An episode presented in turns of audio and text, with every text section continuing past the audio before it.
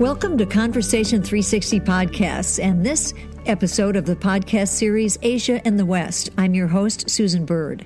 On Asia and the West, we showcase people whose life, work, and experience shed light on what is taking place between these two critically important parts of our world.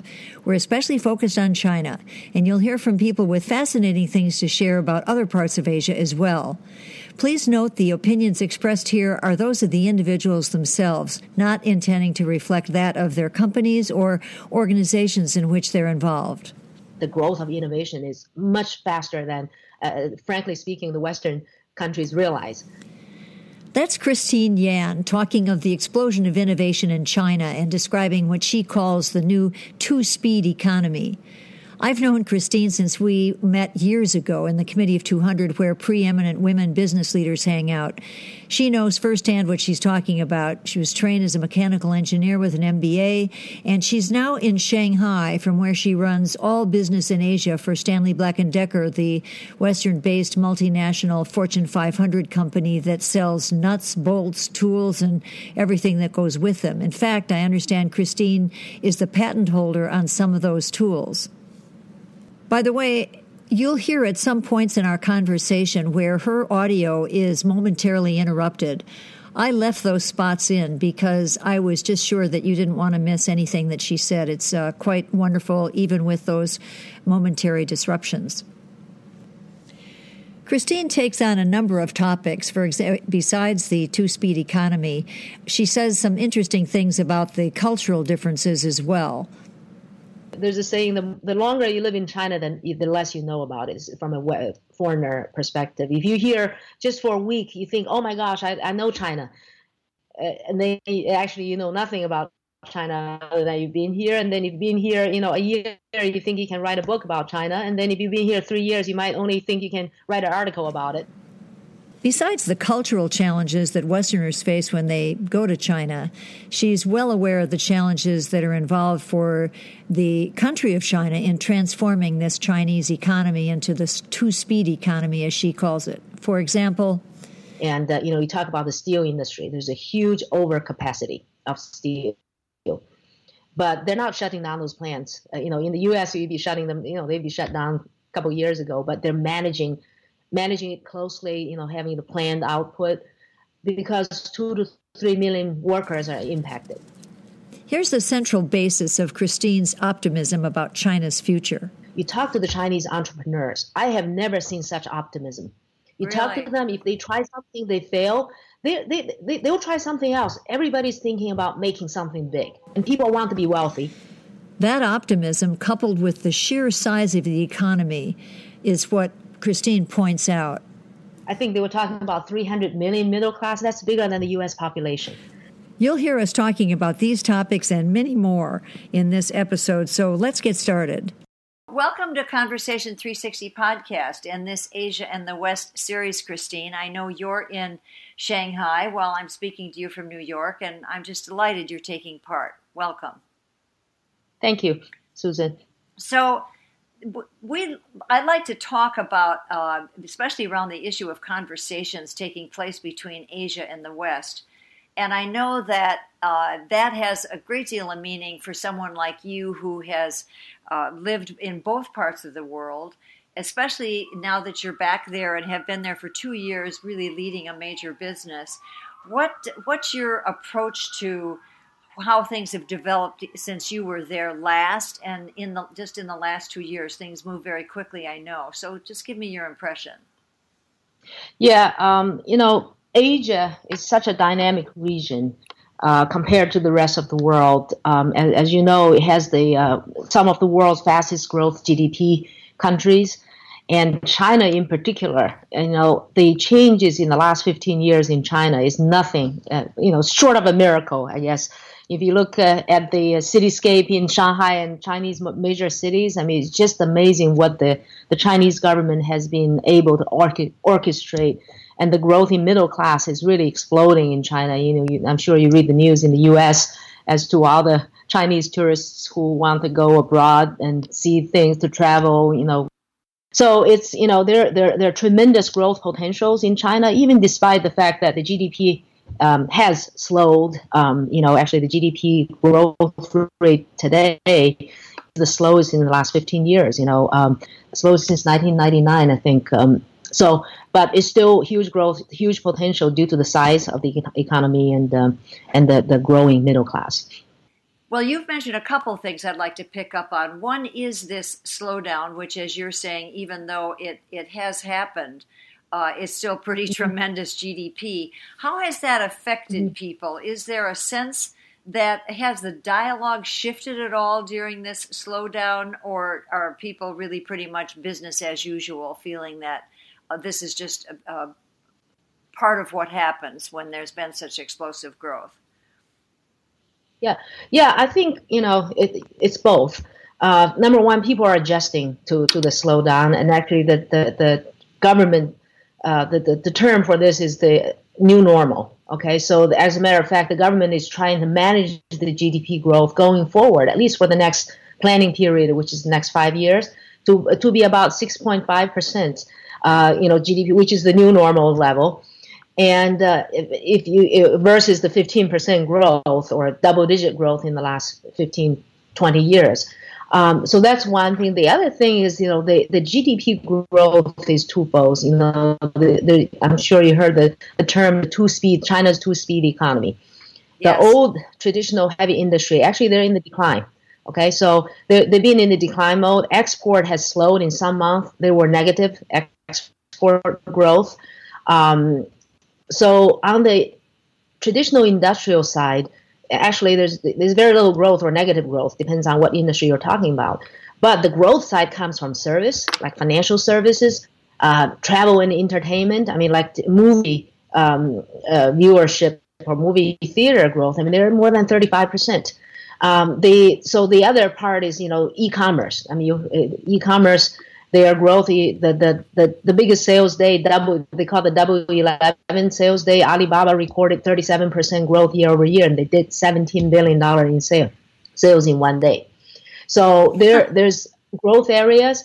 And the other thing is, you know, if you look at the, the two-speed economy, luxury goods, they're still growing because the growing wealth of the Chinese consumers, and they want branded Western products.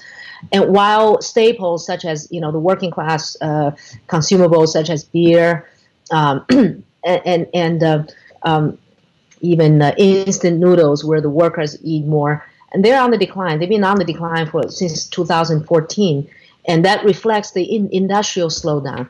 So the two-speed economy is the new norm, and, and the other thing the government talk about is transformation and upgrade the economy. Upgrading meaning to, to upgrade to more value added versus China being the manufacturing base, they're talking about innovation every day. You see a lot of innovations of China now, you know, high tech and, and the growth of innovation is much faster than, uh, frankly speaking, the Western countries realize. If you, uh, you know, unless you're on the ground to see the, the just the amount of innovation that's taking place and the growth of, you know, internet companies and high tech, it's, it's just amazing and the other one is transformation. They're transform. They're trying to transform the state-owned in- enterprises again to be more value added versus just a manufacturing base for the world. So that brings up several questions. One is you just touched on the what people call the SOEs, the state-owned enterprises, mm-hmm. which have been mm-hmm. uh, pretty much supported by the government and have been a little mm-hmm. bit uh, slower to to really have they changed at all? Are they having to speed up their operations? Is are they still being so protected as they were in the past? Is what's happening there? Well, I mean, they're trying. The Chinese government is trying to reform the SOE sector, but which is a huge sector, and it's not an easy task. And and if, uh, you know, uh, the, I'm sure you read in a lot of Western media about China's debt problem. You know, the the debt as percentage of GDP, China is the third highest after Germany and the U.S. Uh, and the majority of the debt are SOEs to support the state-owned enterprises. And uh, there are a lot of inefficiencies there, and the Chinese government is trying to be to do it very, very carefully uh, to carry out the reform because so many people's employment is at stake. And the one thing the Chinese government doesn't like, or the culture, the Chinese culture doesn't like, is instability, especially social instability. So the government is managing that very, very carefully. And uh, you know, you talk about the steel industry. There's a huge overcapacity of steel, but they're not shutting down those plants. Uh, you know, in the U.S., you'd be shutting them. You know, they'd be shut down a couple years ago, but they're managing managing it closely. You know, having the planned output because two to three million workers are impacted. So it, it is a it, it is a very long journey, but they're trying to tackle tackle that you know in a very planned way. Now you mentioned um, innovation. Let's talk about that a bit because, and you're right. Uh, the view from the West, certainly from America, is that uh, they they look almost patronizingly at uh, China, thinking, "Isn't it great? They're they're they're hoping to become innovative." When is what you're saying, and I've certainly observed this. They already are, and in fact, in some places, are really doing some pretty amazing stuff. Now, where is the innovation coming from? Since we know that the educational system is one that is, as at least I understand it, traditionally been based on rote learning. How does that all work if you don't have uh, kids that are being uh, taught how to be critical thinkers. There's something that's in the water there that is nonetheless producing people that are pretty highly innovative. Where's it coming from? Mm-hmm. Well, I, I, guess there are two, two, two, uh, two, two to three key things. Let me let me just talk about the education system a little bit. Please. You're right. The Chinese education system, you know, the is is pretty. It teaches kids to obey rules, to respect the teachers, to listen to the teachers. It does not in, encourage innovation per se. However, they they pay huge fun, uh, uh, attention to basic STEM education: science, technology, math, and engineering. And there, there's, you know, in terms of basic uh, STEM knowledge, the Chinese uh, students are, I would say, far superior than most other countries. Uh, and as a matter of fact, I mean, I'm sure there's statistics that supports, you know, if you look at the scores, they, they rank higher than the U.S. in terms of math skills and all that. And these things are the base foundation for you know, innovation. So that's one thing that China has good going for them, other than the fact that the, the, the culture does not encourage out of the box box thinking and does not encourage, um, you know, it's more rule bound versus anything else. The other aspect of education, I had the pleasure of, um, you know, at a breakfast meeting with the vice president for Shanghai Jiao Tong University, which is one of the premier uni- universities in, in China. Yes. And he talked about he talked about the uh, the how they're innovating their education systems. I was very surprised to hear that they, they have an experimental class that the whole is, is, is this is for engineering students. Mm-hmm. And first of all, they they have all the um, the lessons are taught by foreign professors, all in English. It, this is in China, uh, in their China campus. So the whole they teach, you know, the whole teaching uh, curriculum is all um, from a overseas. In this case, it's my uh, alma mater, which is University of Michigan. Really, that's and they also send yeah, oh yeah, they also send kids to University of Michigan, the engineering school. Uh, they they complete their education there, so they get enrolled. They get enrolled in, into um, um, the Shanghai Jiao Tong University, and they finish all their uh, the four years, and they get a degree, you know, dual degree uh, in from the University of Michigan. And this is only one of them the Marshall School of Business at USC, they have a campus. They have a, a, a JV here with, or not JV, but joint program here with the with the Jiao Tong University. So there are many, many relationships. They have, you know, sister schools with France. They have exchange students everywhere, and they realize, you know, they realize that there are a lot to learn from an innovative, you know, out of the box thinking side from Western their Western counterparts. But and then if you look at the the students' performance, at uh, you know say the, the group of students that goes to the University of Michigan, they usually graduate top of their class in the engineering students because the basic math and you know STEM education is so strong in China. So I guess that strength offset the the innovative side and and then um, I mean the, the the creative thinking side in my mind. And then you, you, look at the, the amount of innovation, you know, you look at in every front. I think the, the West view is China is very fast at copying. They do a great job copying. They're not good at innovating. That can be misleading or that can be very wrong thinking because And I'll just give you a couple in, in examples. Everybody heard about Alibaba. Look at how fast they grew. Okay, you know they're they're they're the leader in the internet you know area, and the other the other one is like the Didi Didi the application that the the, the ride sharing uh, business in China. They're four years old. They they bought Uber China because the Uber couldn't grow uh, as desired at their plan, right? Because and they, these companies they know the Chinese culture, they know the huge potential here. They're so nimble and quick, you know. And um, and if you look at that, I mean, we talk about drones in the U.S. for years, you know, or in China they sell more drones here and, and electric vehicles. They sell more electric vehicles than the whole the rest of the world combined. Okay, so they're the speed of innovation is fast, and then they um, and the other thing, what I find really fascinating is, you know, you talk to the Chinese entrepreneurs. I have never seen such optimism. You really? talk to them, if they try something, they fail, they, they, they, they'll try something else. Everybody's thinking about making something big. And people want to be wealthy. And they, they, they have slogans, you know, at some companies, you know, they, their vision statement is to create so many billionaires or so many million, millionaires, you know. So it's just the, the mentality is so different from the um, a lot of other you know areas uh, uh, countries.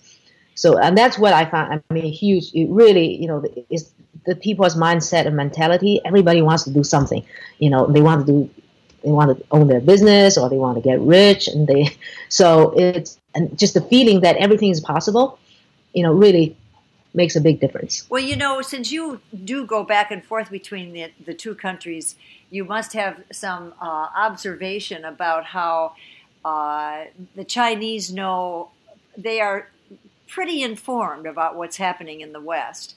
And I find oh, yeah. that often I talk to a lot of Americans who are really ill informed about what's happening in China, not only about issues like innovation, but just in general. They have no sense of what's, they walked into Shanghai, they would be flabbergasted. What do you think? Yep. Uh, what, what would you suggest needs to be done? Because it seems to me that we really all need to know each other better. Uh, what's the answer to that? The Chinese seem to have no problem teaching their. They've been learning English for a long time. We ha- we think we have an explosion of people learning Mandarin, but Mandarin, mm-hmm. but actually it's fairly small. Um, yeah. What's the answer here, or isn't it important? I, I think it's really important. I mean, you know, as you know, China is second largest economy now. I'm sure they have aspirations to be the very largest. You know, it depends on how the next four years is going to go. You know, th- there could be geopolitical power shift. You know, th- who knows? But I, you're right. I mean, the, the next generation Chinese, they are all speaking English. I mean, you come to Shanghai, a lot of people, you know, at my office, everybody speaks English.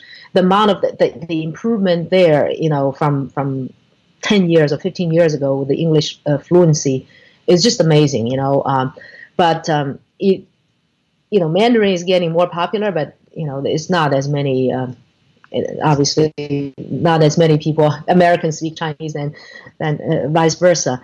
Um, you know, I mean, I think the Chinese people have this thirst about learning about America, and actually, it's funny. Uh, people think they know more than they do as well here. Uh, I had a friend from college uh, who um, who hasn't had huge exposure to to to the West and he, ha- he hasn't traveled to the U.S.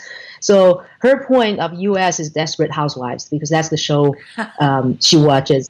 And she said, "So all Americans live like that? They, you know, they all, you know, you, you know, you know, Desperate Housewives. So they, their view of the West can be a little skewed in ter- skewed in terms of the value, people's value, and all that. So, oh no, no, no, that's just the show. You, you know that, right? But they think it's is is real.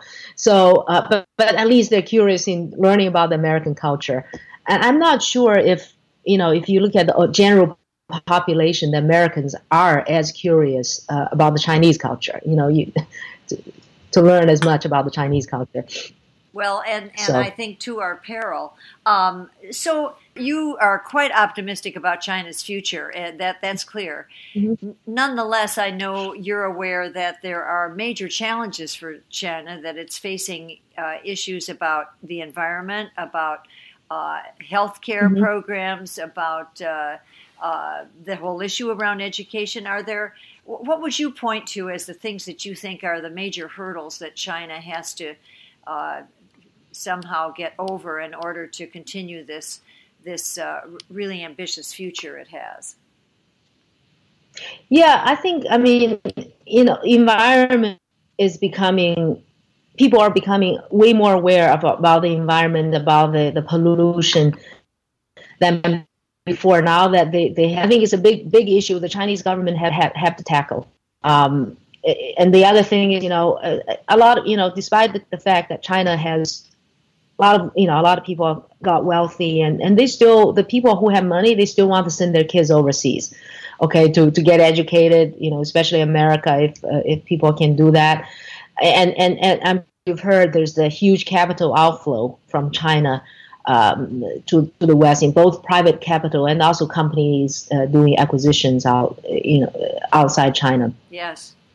So so um and and the government, I mean, they, they do, I think they just, they, they, they can take measures easily, say they will control the amount of capital outflow and, and all that. So I think the, the pollution and managing the eco- economic transformation, you know, how to deal with the pollution, quality of life, um, and then that's why this has tied to do this government model of they want to upgrade and, and transform their economy, upgrade from dirty manufacturing to more high tech, innovation driven uh, companies and also you know more transition more to a service based economy.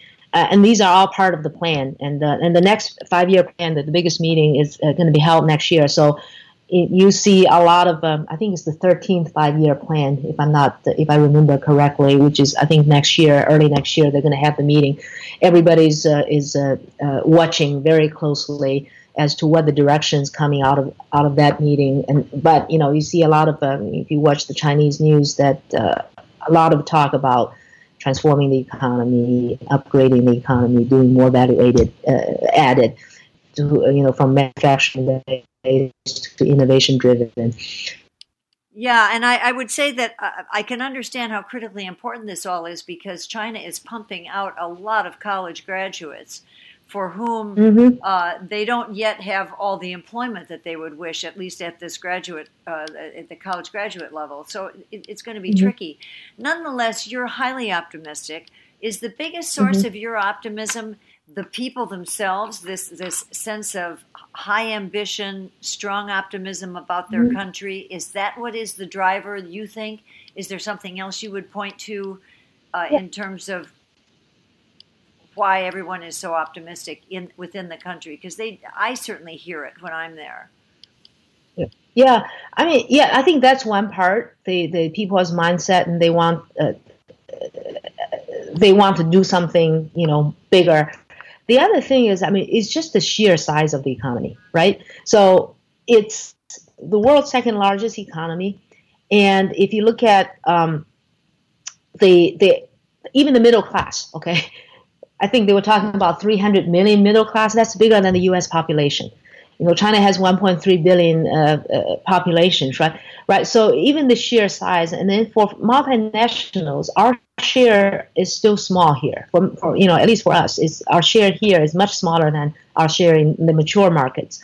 So to us, we we see still we see a lot of opportunities despite slowdown because you know, we have a lower base to build on, and just like I said, the size of the economy. Um, you know, so that's you know, from my perspective, you know that that is still represent really big potential.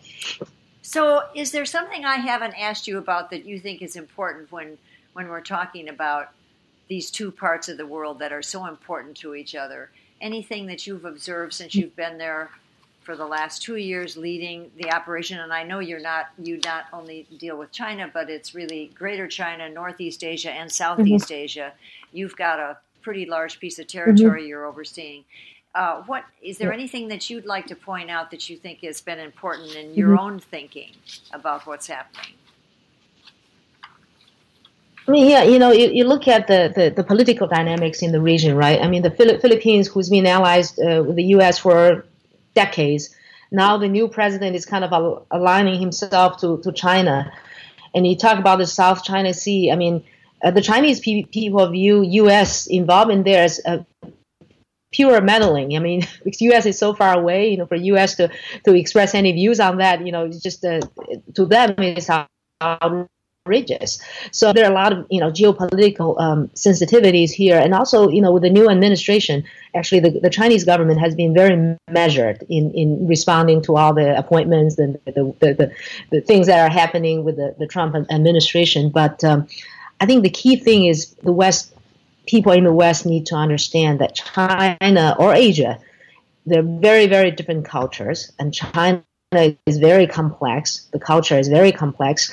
You know, don't think you know you really need to rely on the expert because if you don't know the culture, you say things. Uh, saving face is big. It's very important here. People, you know, if you say things that will make people feel they lose face, whether it's people you, your business people you deal with or government officials, it can really cause a lot more problems than than you know, yes, uh, and cause a lot of heart heartburn. Um, you know the you know the, there's a saying the the longer you live in China then the less you know about it from a foreigner perspective. If you hear just for a week you think oh my gosh I, I know China. Uh, and then actually you know nothing about China other than you've been here. And then you've been here you know a year you think you can write a book about China. And then if you've been here three years you might only think you can write an article about it you know? So it's just the more you you know the, the longer you know and the more complex you know the whole culture is. And China is only one piece. I mean, the same thing. Japan is a very has a very different culture. Korea, you know, uh, the South culture. I think the, the thing is to be open minded, to learn about the culture and adapt to it, and don't force the Western way onto the, the culture, you know, here.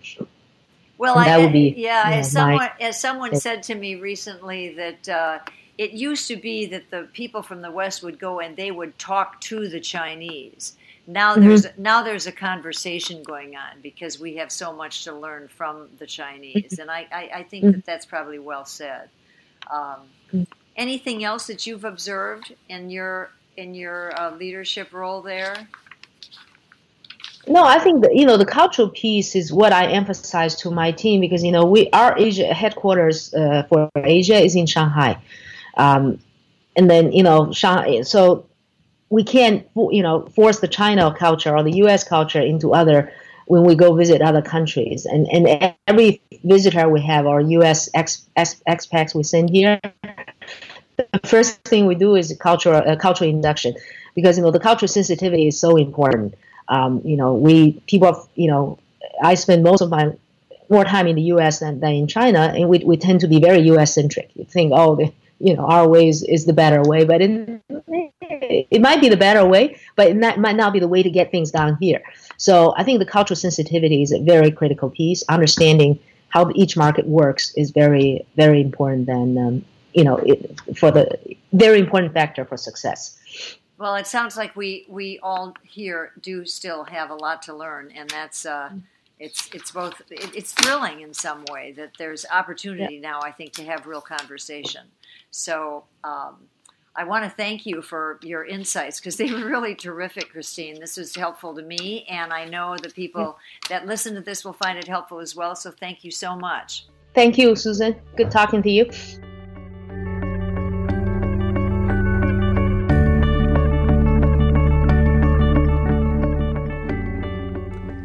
If this is the first time you're listening to Asia and the West podcast, please subscribe on your podcast app of choice. There are plenty more conversations with fascinating people from where this came. And please rate and review us on iTunes. As you may know, iTunes gives credit to reviews and ratings, and the more credit we get, the more people can discover us. And please tell your friends. Word of mouth is a powerful way to spread the word about the Conversation 360 podcast and this Asia and the West series. There's more information on our website, www.conversation360podcast.com. The show's Twitter handle is at ConV360Podcast. That's C O N V 360 Podcast. And my personal Twitter is at Susan W. Bird, spelled B I R D. Thanks for listening.